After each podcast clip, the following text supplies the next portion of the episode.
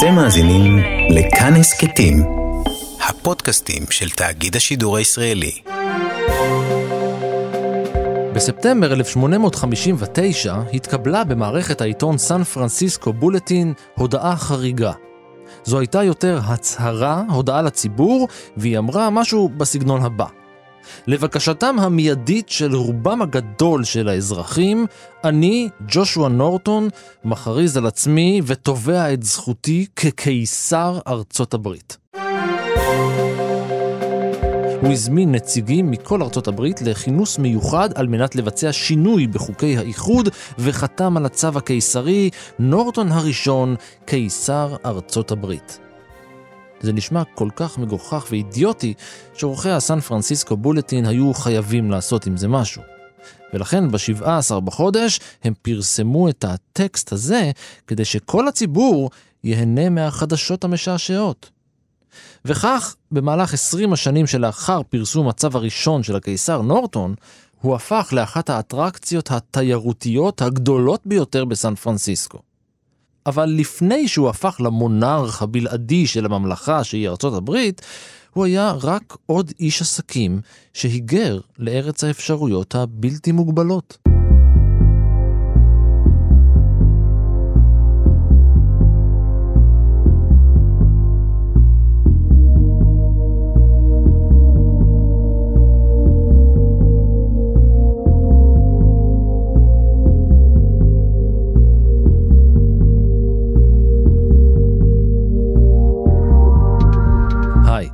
אני רן מנהר ואתם על מנהר הזמן.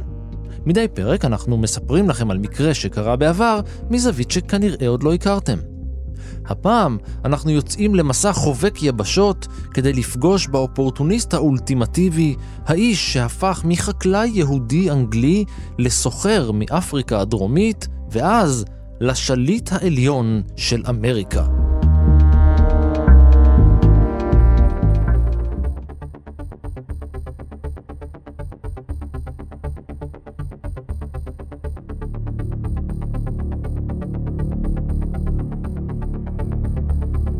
בתחילת המאה ה-19 הייתה ארצות הברית מדינה יחסית צעירה, אבל הדברים שהתרחשו בעשור השני של המאה, בשנות העשרה, היו גדולים. למשל, בפברואר 1812 התרחשה במיזורי רעידת האדמה החזקה ביותר שתועדה אי פעם בארצות הברית של אמריקה, רעידה בעוצמה של בין 7.4 ל-8.3, שהחריבה חצי מהעיר ניו מדריד. היא הורגשה ברדיוס של 130 אלף קילומטר, יצרה אגמים חדשים ושינתה את תוואי נהר המיסיסיפי. אבל רעידת אדמה גדולה מזו הייתה פתיחתה של מלחמת 1812, אז ארצות הברית הכריזה מלחמה על בריטניה.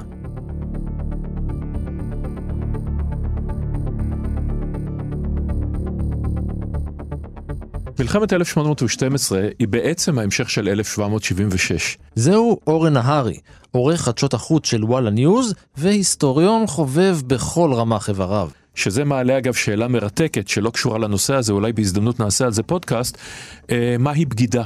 טלרן, שר החוץ הגאוני של נפוליאון, אמר בגידה היא רק עניין של תאריכים. האם ב-1776 האנגלי שיושב במושבה אנגלית, אבל במקרה באמריקה, ונשאר נאמן למלכו, הוא פטריוט או בוגד?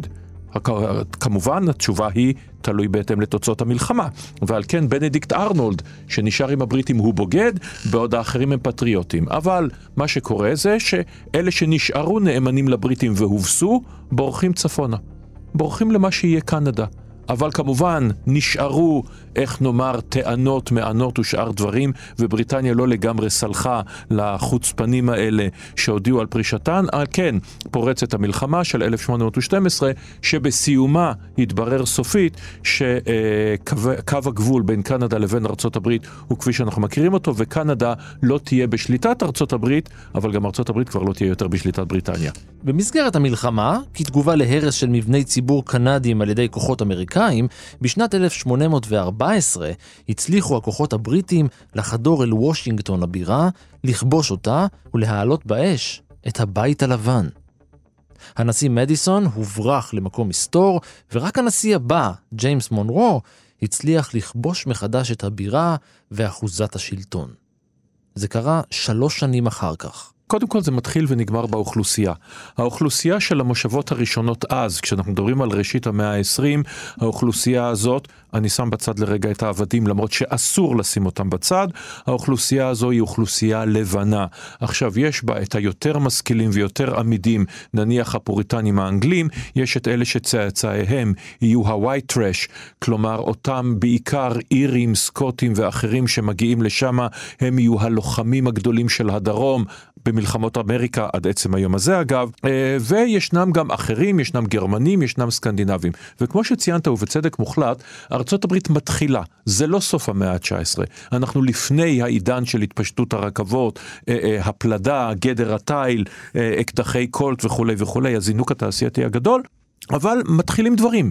מנפתת הכותנה של אילי ויטני כבר קיימת. אילי ויטני מתחיל את פס הייצור, לא פס הייצור הממוכן של פורד, אבל את השיטה האומרת שיהיו פועלים בפינות המפעל והמוצר יעבור מאחד לשני, וכך מתחילה הקדמה הזאת. אז האוכלוסייה היא זאת, וג'יימס מונרו שהזכרת אותו, אומר את המשפט הידוע, אומר את המילים הידועות, המניפסט דסטיני. כלומר, הייעוד הברור, הייעוד המובן לעין, הגלוי לעין. עניין של תרגום, שזה אומר בעצם ארצות הברית, למרות שהיא כרגע דבוקה לחוף המזרחי של האוקיינוס האטלנטי, למרות שיש בה אה, מעט מאוד תושבים, למרות שאין לה שום מעמד ואין לה צבא ויש לה רק מיליציה וכולי וכולי, ארצות הברית הזאת כבר רואה את עצמה כזו שתתפשט על פני כל צפון אמריקה, והיא תגיע עד האוקיינוס השקט, שזה אה, מחשבה מדהימה באותה עת, והיא כמובן תתבצע תוך כמה עשרות שנים. הרחק הרחק מכל הכאוס המדמם הזה, מעבר לאוקיינוס האטלנטי, שכן לו אי. ועל האי שלטה ממלכה. ממלכת בריטניה האדירה, האימפריה עליה השמש לא שוקעת וששלטה ברוב העולם.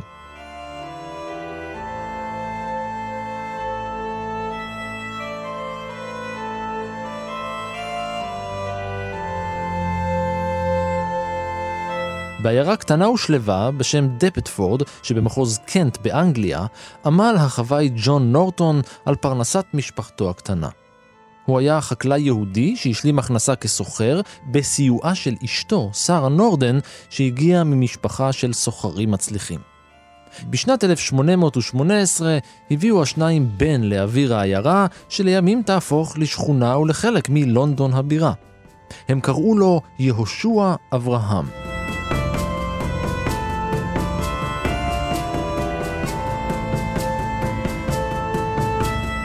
כשהיה בן שנתיים, בעידוד הממשלה ובתמיכתה, עברו כל בני המשפחה לצד השני של העולם, אל אפריקה הדרומית. הם הפכו למה שנקרא מאז מתיישבי 1820. המתיישבים משנת 1820 היו כמה קבוצות של בריטים שיושבו על ידי בריטניה ומושבת הקייפ במזרח הקייפ באפריקה הדרומית. הם לא מפיצים בדיוק את הבריטים, הם מפיצים את השלטון הבריטי. כלומר, זה לא אנשים שבאים להתיישב במיליוניהם. השיטה הבריטית תמיד הייתה, והודו זה דוגמה מצוינת, הודו היא אז, באותה תקופה שאנחנו מדברים עליה, היא היהלום שבכתר, אה, אז היא בשליטת חברת הודו המזרחית. כלומר, חברת הודו המזרחית מנהלת משאים ומתנים עם השליטים המקומיים. אותו דבר גם אחר כך, כשהחברה תתפרק ובריטניה תשלוט ישירות בהודו, מה זה נקרא תשלוט ישירות? יהיו מהרג'ות, יהיו נבובים, יהיו שליטים מקומיים, מאחוריהם ישנו הסוחר הבריטי, הפקיד הבריטי, המושל הבריטי, עם כוחות צבא קטנטנים, שיטת האימפריה הרומית, כאשר ישנם ילידים הנאמנים לכתר, בראשם משק מעולה, בהרבה מאוד מקרים מוסלמי, גם באפריקה וגם בתת היבשת ההודי, ומעליו קצין בריטי שעבר אימונים בריטיים, והם כולם עוברים את האימונים המדוקדקים של הצבא הבריטי, האימונים האלה שהתחילו אותם ההולנדים, עברו לפרוסס של התכנות. עמוד, קום, פול, פול, שכב, הפצצות, ולקום, לטעון, להסתכל, לראות, לקום, לטעון, להסתכל, לראות, וכל הדברים האלה, כשמסתער עליך המון מוטרף לחלוטין, בין אם זה באפגניסטן ובין אם זה המאדי, והקו האדום הדק הבריטי לא נשבר. זו הגדולה שלהם. אז ישנם מעט מאוד אנשים, מעט מאוד, והאנשים האלה, אם אנחנו זוכרים את הסיפורים המופלאים של קיפלינג על הודו, של וואלאס על אפריקה, שולטים על שטחים בלתי נתפסים. גם בשיטת ההפרד ומשול, כמובן שהבריטים הם אלופים לזה. באותן השנים בריטניה חוותה גל אבטלה ענק לאחר מלחמות נפוליאון. רבים ממתיישבי 1820 היו עניים, והממשלה עודדה אותם להתיישב שם כדי לחזק את הגבול המזרחי כנגד העמים השכנים.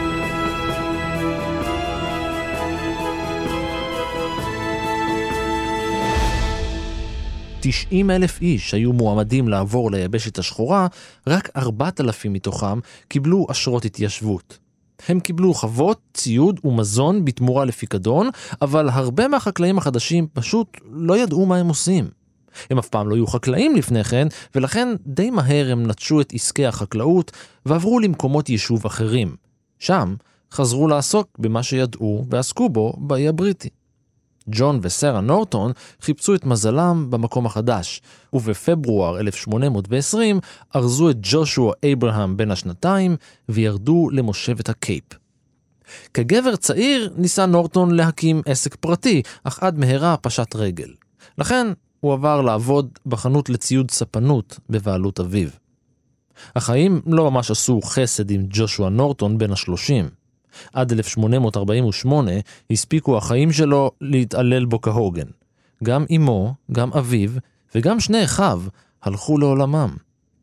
לאיבוד כל המשפחה היה אפקט פסיכולוגי אדיר על חיי הסוחר הצעיר. הוא לא ידע את זה עדיין, אבל שפיותו הלכה והידרדרה לאט לאט. בהיעדר יורש אחר, נורטון ירש את כל ההון שצברה המשפחה, 40 אלף דולר, והוא החל בחיפוש אחרי התחלה חדשה. ואיפה עושים זאת טוב יותר מאשר באמריקה, שם הבהלה לזהב הייתה בשיאה?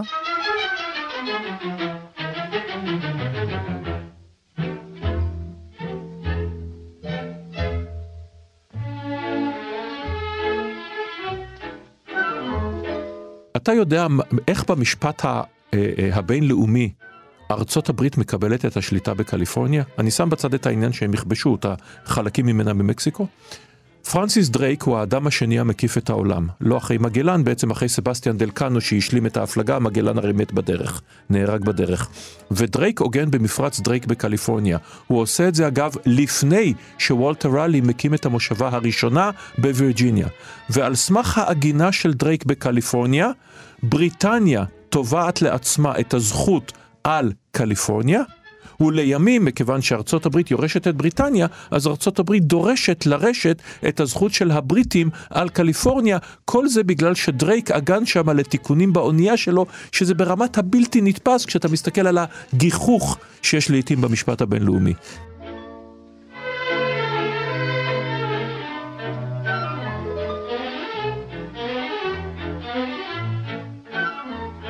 הבהלה הזאת היא מ-1849, על כן קבוצת הפוטבול הידועה של סן פרנסיסקו 49ers קרויה על שם השנה הזאת של הבהלה לזהב, מתגלה זהב בחוות סאטר. וברגע שמתגלה זהב, הדבר הבא שקורה זה שמאות אלפי ומהר מאוד מיליוני בני אדם נוהרים למקום כדי לכרות את הזהב. זה קרה בקליפורניה, זה יקרה לימים ביוקון, זה יקרה בעוד שלל מקומות בעולם. ישנם מעטים מאוד שמבינים שמבהלה למוצר, נניח זהב או נניח נפט, אתה לא תתעשר בהכרח, אחד יתעשר ואלפים ימותו עניים ואומללים ממציאת הזהב. ממה אתה מתעשר? אתה מתעשר מזה שאתה מספק לאותם מחפשי זהב או מחפשי נפט את מה שהם צריכים. זאת אומרת, ג'ון די רוקפלר לימים, אחרי הסיפור של, אה, בעצם במהלך הסיפור שלנו, ידע לספק את שירותי הזיקוק, בהתחלה מכולת, אחרי זה זיקוק למחפשי הנפט, וחייט יהודי בשם לוי שטראוס יספק לאותם קורי זהב, הוא יספק להם ראשית את כל הציוד שהם צריכים, אוהלים, שמיכות, פטישים, מקושים וכולי, ובהמשך כשהם התלוננו לפניו על כך שהמכנסיים שלהם נקרעים ואבקת הזהב נפוצה ברוח, הרי הזהב הוא מאוד מאוד כבד, הוא יתפור להם אה, מבד מפרשים, וכשיאזל בד המפרשים מבד אחר, הנקרא ג'ינס כמובן, או דנים, כל אחד מהם אגב זה על שם עיר. ג'ינס זה בא מגנואה, בלו דה ג'ין, כלומר כחול מגנואה, ודנים זה כחול מינים, העיר בצרפת, הוא יתפור להם מכנסיים ויעשה את הונו בתחום הזה. בכל מקרה הבהלה לזהב מתחילה, ובבת אחת קליפורניה, שהייתה עד אז מקום די מנומנם, די מרוחק, מקום שהוא אה, אה, אה, נידח לחלוטין, קליפורניה בבת אחת הופכת להיות על המפה. הדבר הבא, או באותה עת שמתחיל להתרחש כמובן, יחד עם ההמצאות הטכנולוגיות, ואתה ואני יודעים, וגם מאזיננו, עד כמה הטכנולוגיה וההיסטוריה, היזמות וההיסטוריה הולכות ביחד, הרכבת, שהתחילה מעט קודם, והטלגרף. ושני אלה יחברו את קצות היבשת. ממזרח מסילת יוניון פסיפיק וממערב מסילת סנטרל פסיפיק, שעומדים בראשה הרביעייה מקליפורניה, ביניהם שניים שתרמו את הונם לאוניברסיטאות. האחד נקרא הנטינגטון, השני נקרא סטנפורד. הם אלה שיחברו את אמריקה. סוללי המסילות, האירים ממזרח, הסינים ממערב, הם אלה שיעשו את זה תוך כדי מלחמת האזרחים. זה מדהים. מלחמת אזרחים משתוללת. הם נלחמים אחד בשני ועדיין עובדים על הפרויקט שמאחד במקום מפריד אותם, והמסילה. וה, ולצידה עמודי הטלגרף, הם יביאו את המתיישבים, הם יביאו את המיסיונרים, הם יביאו את גדודי הצבא, הם יביאו את הסוחרים, והטלגרף יביא את הקשר אל המקומות שהם עזבו קודם. זה יחבר את ארצות הברית, כמו שזה יחבר את רוסיה, כמו שזה יחבר מדינות נוספות. והם הביאו גם את נורטון. להוט לעשות הון, הוא הגיע לסן פרנסיסקו בשנת 1849, אך הוא לא חיפש זהב. נורטון התעסק בנדל"ן והקים עסק קמעונאי, הוא השכיר מקום לאחסון על ספינה שרכש. הוא פתח גם מפעל לסיגרים, תחנת אורז ובניין משרדים. בראשית שנות החמישים של המאה ה-19, הוא הפך את 40 אלף הדולרים שאיתם הגיע למאות אלפים, אולי אפילו למיליון. בסוף 1852 הוא היה אחד מאזרחי העיר המשגשגים והמוערכים ביותר, ההון שלו משך תשומת לב והוא הוזמן להצטרף לוועדת המשמר של סן פרנסיסקו. אולם בשנת 1853, בעוד סין מתמודדת עם מחסור חמור באורז, אוסרת על ייצוא אורז, מה שגרם לעליית המחירים בכל רחבי העולם, רקח נורטון תוכנית לכיבוש שוק האורז של סן פרנסיסקו.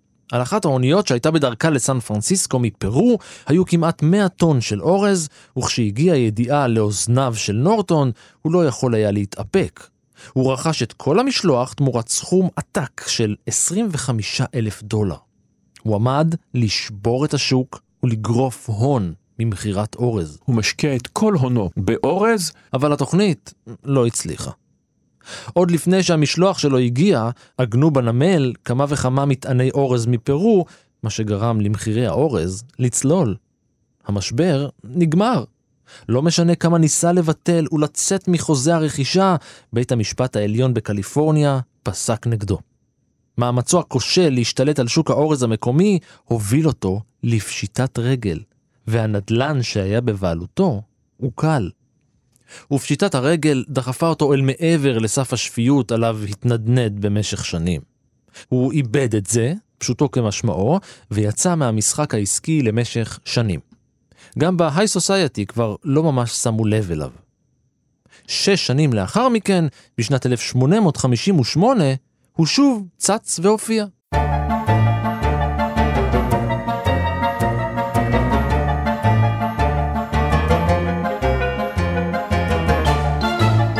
מה עושה אמריקאי ממורמר מהמדינה, שאין לו כסף ואין לו מה להפסיד? ברור, מכריז על עצמו כקיסר. בתקופה הזאת שאנחנו מדברים עליה חשוב להבין, יש פה את הדיכוטומיה הזאת. מצד אחד, ארצות הברית של המזרח, של ניו יורק, של הברונים השודדים, של המבנים האדירים שקמים בפיפס אבניו וונדרבילט ועוד שנייה רוקפלר ומורגן וכולי. מצד שני, אנחנו עשרים שנה לפני קרב ליטל ביג הורן. אנחנו עשרים ומשהו שנה, שלושים שנה, לפני היום שבו אקדוחה ניגש לביל היקו קפרה ויירה בו מאחור כשהוא מחזיק זוגיים של אס ושמיניות, מה שנקרא עד היום יד האיש המת. זאת אומרת, אנחנו לפני הקרב באוקיי קורל. אנחנו במערב הפרוע לגמרי. אבל... הם מתחילים לראות ומרחיקי הראות רואים שאכן בעולם העתיד ארצות הברית תהיה אימפריה. שלא תהיינה אי הבנות, זה פוטנציאל בשלב הזה. האימפריה הבריטית הרבה יותר גדולה וחזקה. גרמניה, שרק מתחילה את הנסיקה שלה, אה, עדיין אנחנו בפרוסיה, עוד אין גרמניה, אה, יותר חזקה או עוד מעט תהיה יותר חזקה. צרפת נחשבת ליותר חזקה, רוסיה בוודאי, אבל למרחיקי הראות ברור שארצות הברית תהיה, אם היא ממשיכה את הטראג'קטורי הזה, היא תהיה מעצמה. כמובן, שתי מלחמות העולם יקצרו מאוד את המסלול הזה. אז כן, הם רואים את עצמם כמעצמה. ויש פה דבר מעניין. כי נורטון, כמו שציינת, מכריז על עצמו כקיסר, ויהיו הרבה מאוד אנשים במהלך ההיסטוריה שיכריזו על עצמם כל מיני הכרזות. ידוע המקרה המפורסם של אנה אנדרסן, אותה אישה שוודית בשנות ה-30 של המאה ה-20, שהיא מצהירה שהיא אנסטסיה, בתו של הצאר, שניצלה מההוצאה להורג. היא מצליחה לשכנע את משפחת הצאר, את הדוכס הגדול ולדימיר, שהיא אכן אנסטסיה, ועשו עליה סרט עם, עם אינגריד ברגמן. מה לעשות ל, לימים חופרים את, אה, את עצמות, זה כבר לא גופות, משפחת הצאר ביקטרינבורג, ומתברר שגם אנסטסיה מתה עם כולם, שזה סוף עצוב למיתוס משובח. והנה בא אחד שהצהיר על עצמו כראש האימפריה הזאת. הוא עושה את זה בשנות החמישים. אנחנו דקה לפני מלחמת האזרחים. זאת אומרת, אנחנו מסתכלים על הדברים במבט הכי טוב בעולם, שזה מבט בדיעבד. אנחנו חכמים בדיעבד. שנות החמישים נראה לחלוטין שארצות הברית או תתפרק או בעצם לא תתחיל להתאחד. חלק גדול מהמדינות שאנחנו מכירים היום כחלק מארצות הברית, הן בכלל לא חלק מארצות הברית באותה עת, כולל קליפורניה, כולל טקסס, הן עדיין לא ארצות הברית. זה הגיוני לגמרי מצד אנשים תקיפים מקומיים בקליפורניה או בטקסס, לחשוב, אנחנו יכולים לחצוב לנו פה מדינה משלנו. מי אמר שצריך להסתבך לארצות הברית? בואו נקים empire of our own, נקים אימפריה משלנו. אז נורטון הוא הזוי. כמובן, אבל צריך לזכור שהוא לא לגמרי הזוי על רקע התקופה. אם הייתה לו מיליציה משלו, היו היום uh, פסלים לכבודו, והיינו רואים, uh, ואולי כל ההיסטוריה הייתה שונה.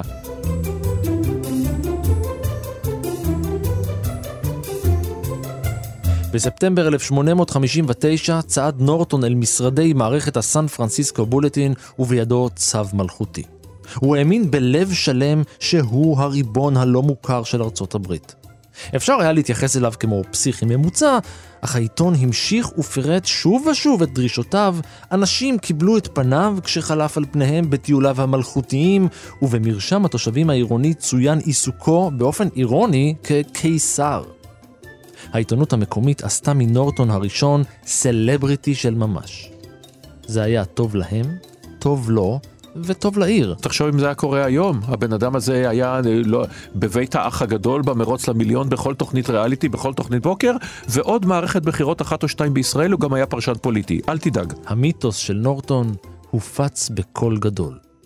למשל, באוקטובר 1859 פורסמה הדרישה שלו לפזר את הקונגרס ואת בית המשפט העליון.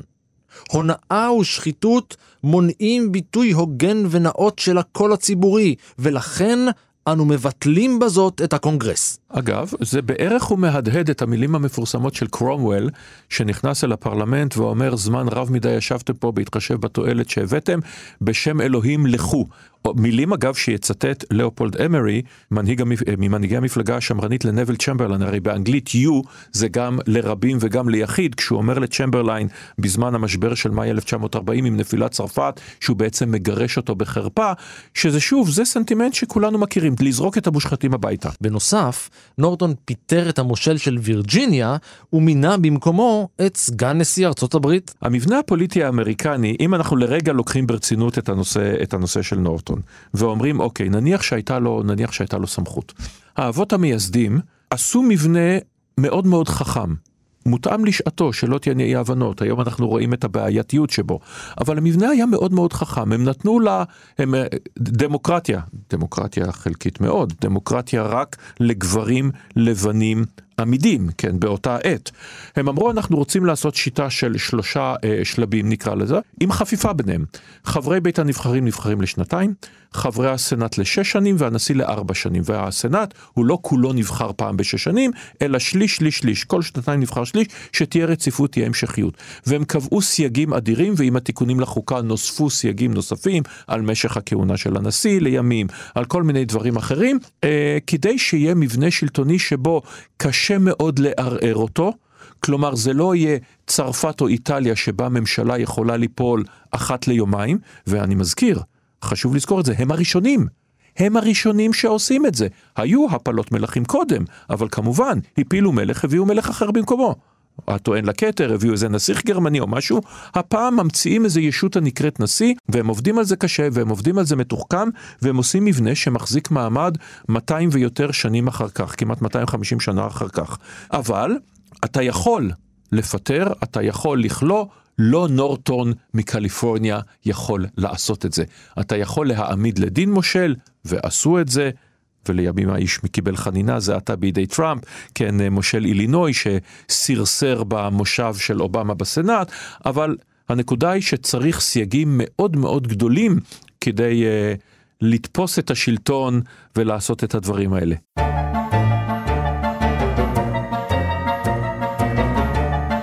כצפוי, לנורטון לא היה שום כוח פוליטי רשמי. ולכן, ראשי הקונגרס ומנהיגי האומה המשיכו להמרות את פיו ולהתכנס. וב-1860 הקונגרס האמריקאי דן בעניינו של הקיסר המוזר. בתגובה, החליט הקיסר הגדול על צעד קיצוני. הוא הוציא צו לגנרל ווינפילד סקוט לאסוף את כוחותיו ולעלות אל וושינגטון הבירה על מנת להכניס קצת סדר ומשמעת בקרב המחוקקים הסוררים.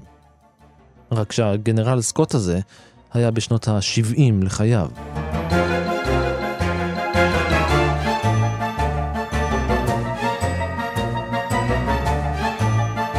בקיץ שהגיע לאחר מכן, הכריז נורטון הראשון על פירוק הברית של ארצות הברית ועל הפיכתה למונרכיה, על עצמו כראש המדינה ואפילו כמגן מקסיקו. כי צרפת פלשה למקסיקו. כן. זה שאנחנו מפנים את הפוקוס לאמריקה באותה עת, צריך לזכור שאנחנו בשיאיו המכוערים של העידן הקולוניאלי, במיראו. אנחנו נמצאים בדיוק בתקופה של הבהלה לליבה של אפריקה. אנחנו נמצאים בדיוק באותן שנים, נדמה לי 1860, 61 באזור הזה, ליבינגסטון, סטנלי, ספיק וברטון מחפשים את מקורות הנילוס. המפגש, מילים, מילות ההיכרות הכי מפורסמות בהיסטוריה, דוקטור ליבינגסטון, I presume, שאומר סטנלי, העיתונאי האמריקני שנשלח למצוא את המיסיונר האנגלי, הרופא האנגלי המיתולוגי, ואכן הוא מוצא אותו. ואז מה שעושה סטנלי זה עבור מלך בלגיה כאזרח פרטי, לא, כמ... לא לבלגיה, למלך בלגיה כאזרח פרטי, הוא בונה לו אימפריה על גזל וכחש והונאה ואלימות של מדינת קונגו, שגדולה יותר מכל מערב אירופה. ושמה, למרבה מזלם הרע של הקונגולזים, עוד שנייה יהיו כבלי טלגרף. ותהיינה מכוניות עם צמיגים ומטוסים עם צמיגים, ועל כן הבהלה לגומי תביא לכך שהם, מי שלא יעמוד במכסות, יכרתו את ידו. שרוול קצר או שרוול ארוך, כריתת יד בפרק היד או בכתף. היו ימים שבהם כרתו 1,500 ידיים. המסמכים של בלגיה על שלטונה בקונגו עד היום הם חסויים, הם יודעים מצוין למה. עכשיו, באותה עת גם בריטניה נכנסת לליבה של אפריקה, וצרפת מגיעה לאפריקה ומגיעה למקומות אחרים, וישנה מלחמת האופיום, 1839, מלחמת האופיום השנייה, 1856, בדיוק התקופה שאנחנו מדברים עליה. הם מגיעים, הם פולשים, הם בוזזים את שיירי גופתה של סין הקיסרית. בקיצור, אירופה משתלטת על העולם. ככל שהיא יכולה, או לפחות על משאבי העולם. ובמסגרת הזאת, כאשר האימפריה הספרדית נמצאת בקריסה מאז מלחמות נפוליאון בתחילת המאה ה-19, צרפת רואה לעצמה, הנה, יש לנו ימי תהילה. הם, אני מזכיר, הם סולקו מהודו בידי הבריטים, הם סולקו מאמריקה בידי הבריטים. כלומר, איפה הכבוד הצרפתי? מה, מה נשאר להם? על כן, הזדמנות להסתער על ספרד ועוד כמה מקומות נוספים אה, שהם מגיעים אליהם באפריקה ובהודו סין, צריך לזכור את זה. על כל זה הם הצטערו מאוד, כן, כשיהיו דיאן ביאנפו ואלג'יריה וכולי, אבל באותה עת הם פולשים למקסיקו. להקים אימפריה מושבה. אם הספרדים יכולים לעשות את זה בדרום אמריקה, והאנגלים יכולים לעשות את זה בקנדה, או קודם בארצות הברית, למה לא במקסיקו? כמובן זה יתברר ככישלון נורא ואיום, כאשר בסופו של דבר קיסר מקסיקו ואשתו יועמדו בפני כיתת היורים, והשלטון הזה יהיה פיאסקו אה, איום ונורא. ב-1869 ביטל נורטון את המפלגות הדמוקרטית והרפובליקנית. חשוב לזכור שבין ה... פעם הקודמת שדיברת על נורטון 59 ל-69 היה עניין קטן של מלחמת האזרחים ורצח הנשיא לינקולן. ועכשיו אנחנו נמצאים במקום אחר לגמרי בארצות הברית המאוחדת הזועמת הממורמרת שבה בתום המלחמה הנשיא לינקולן נרצח המפלגה הרפובליקנית שולטת בבית הלבן. בקיצור, אנחנו במדינה לכאורה מאוחדת למעשה שסעים פנימיים אדירים. ולמרות שאולי עלול להישמע או להתפרש שהאיש היה מנותק מהמציאות, ההחלטות שלו והצווים שהוציא הראו על מעורבות והבנה עמוקה בפוליטיקה. למשל, הוא הוציא צו להקמת גוף בינלאומי של מדינות בשם חבר הלאומים, גוף שאשכרה הוקם בשנת 1920 בלי שום קשר לנורטון. בנוסף הוא גם אסר במפורש על כל צורה של סכסוך על רקע דתי.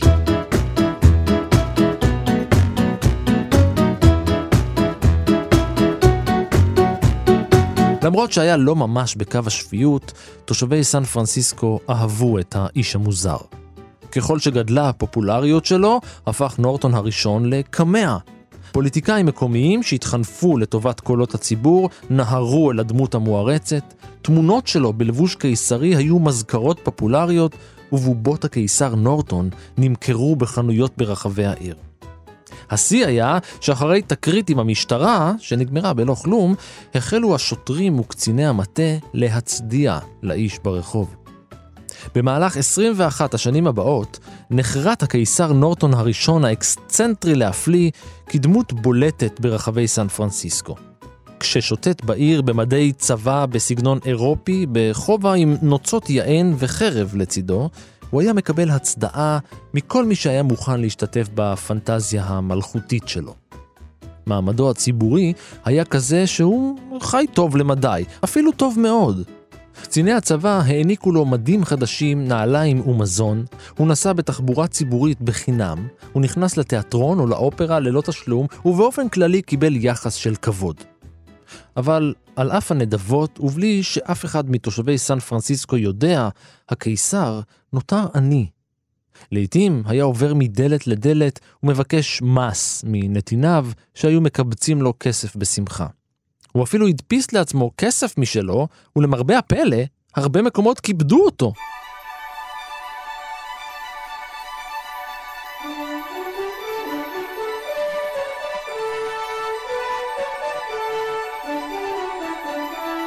נורטון הראשון הפך לגיבור לאומי.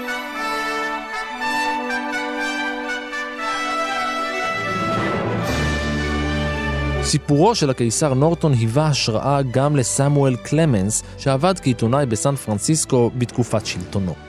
שנים לאחר מכן נודע קלמנס בשם קצת יותר מוכר, מרק טוויין. תשמע, הוא היה עיתונאי, לא עיתונאי דגול, זאת אומרת, הוא לא עשה את שמו בעיתונות, אבל האיש הזה יודע להתבונן על בני אדם. אם ניקח אחת המשימות העיתונאיות הנפלאות ביותר שלו, שהיא מגיעה אל ארצנו שלנו, אל ארץ הקודש. שהוא יוצא עם קבוצה של צליינים לארץ הקודש, לארץ ישראל. מה שהוא רואה פה אגב, זה, זה, זה צידוק מופלא לציונות. זאת אומרת, כל אלה הטוענים שהגענו לכאן לארץ והיו פה ביצות ויתושים ומלאריה וחלרה ועשינו ממנה ארץ פורחת, על פי טוויין לפחות, החלק הראשון צודק לחלוטין. זאת אומרת, הוא פשוט מתעב את הארץ הזו שהוא רואה. מה שהוא כותב על תושביה, ירחם השם, והוא לא חוסך את שבטו לא מהמוסלמים, לא מהיהודים היושבים בירושלים על כספי החלוקה, וגם לא מהצליינים. זאת אומרת, הוא לועג להם לעג נורא. והספר הספר הזה של מסע הצליינים לארץ הקודש, ואנחנו מדברים על ארצות הברית, אחת המדינות הכי דתיות בעולם, לא, לא צוחקים על דת, ודאי לא על אנשים נוצריים טובים יראי שם באותה עת, מרק טוויין עושה את זה. טוויין השתמש בקיסר נורטון כמודל למלך, אחת הדמויות בספרו הידוע, הרפתקאותיו של הקלברי פין, משנת 1885.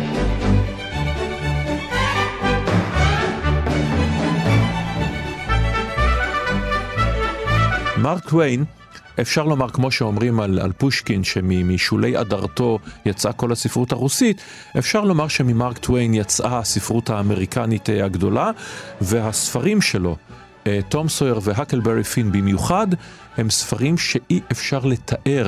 את אמריקה בלעדיהם. כמובן, היום בעידן התקינות הפוליטית, אה, כבר אומרים בספריות מסוימות שאסור להחזיק אותם, כי שם הג'ים, העבד הבורח, מתואר ככושי, כן, כניגרו, מילים שאסור לומר אותן היום. אז מה עושים ואיך מתקנים את ההיסטוריה בדיעבד, אבל זה כבר סיפור אחר אה, של כל הנושא הזה של התמודדות עם העבר, אבל האיש... הוא סופר נפלא. אחרי 21 שנים של שלטון מוצלח, והגנה על מקסיקו כמובן, ב-8 בינואר 1880 יצא הקיסר לעוד אחד מטיוליו בממלכתו. בפינת הרחובות דופונט וקליפורניה הוא קרס והתמוטט לאחר שלקה בליבו. הוא מת לפני שהגיע לבית חולים. עיתוני ארצות הברית כולה הוצפו בתגובות. הסן פרנסיסקו קרוניקל פרסם ככותרת הראשית שלו את המשפט לרוע אמורט, המלך מת. עיתון אחר בקליפורניה הקדיש שטח של 34 אינצ'ים לכתבה על חייו של הקיסר. באותו גיליון אגב צוטטו רק 38 מילים מנאום השבעתו של מושל קליפורניה החדש. הוא מת, כונן עליו עיתונאי, ואין אף אזרח בסן פרנסיסקו שיחסר יותר ממנו.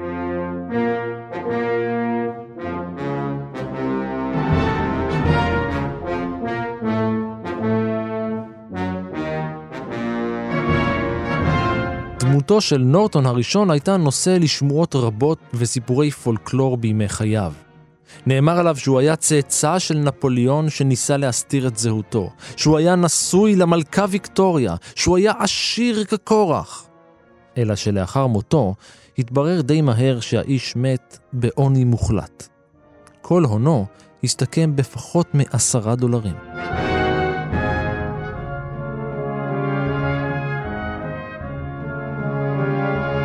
הלווייתו נערכה באמצעות גיוס תרומות, באמצעות קרן לוויות שסיפקה ארון עץ נאה וטקס השכבה מכובד. דבר מותו נודע בכל הארץ, ויותר מעשרת אלפים איש הגיעו לטקס קבורתו. יש עיתונים שטוענים כי הגיעו 30 אלף, שהם 13 אחוז מתושבי סן פרנסיסקו. האנשים שצעדו אחרי ארונו כיסו שטח של שלושה קילומטר.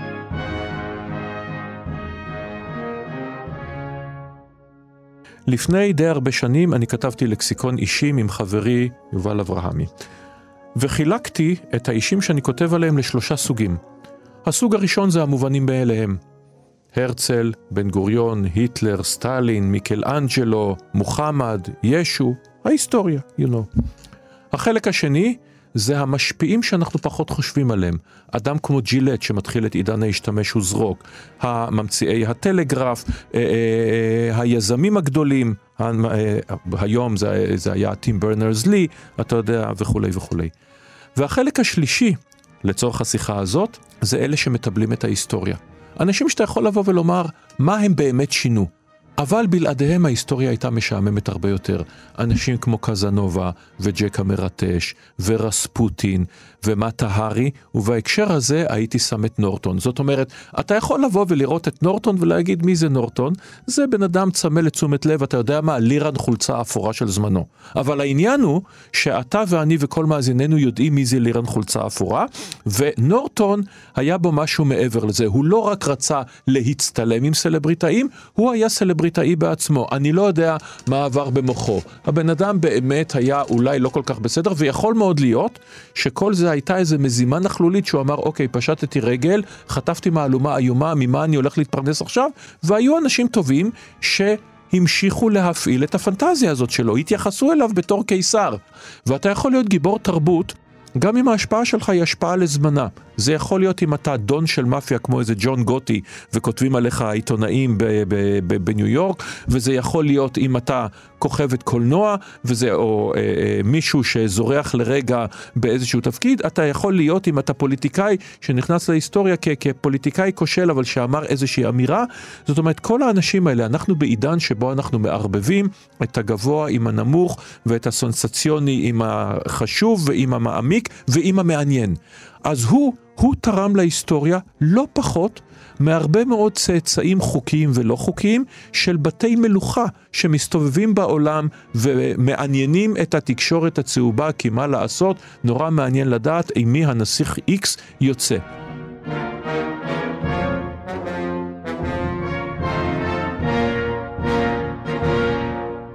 ועד כאן מנהר הזמן להפעם.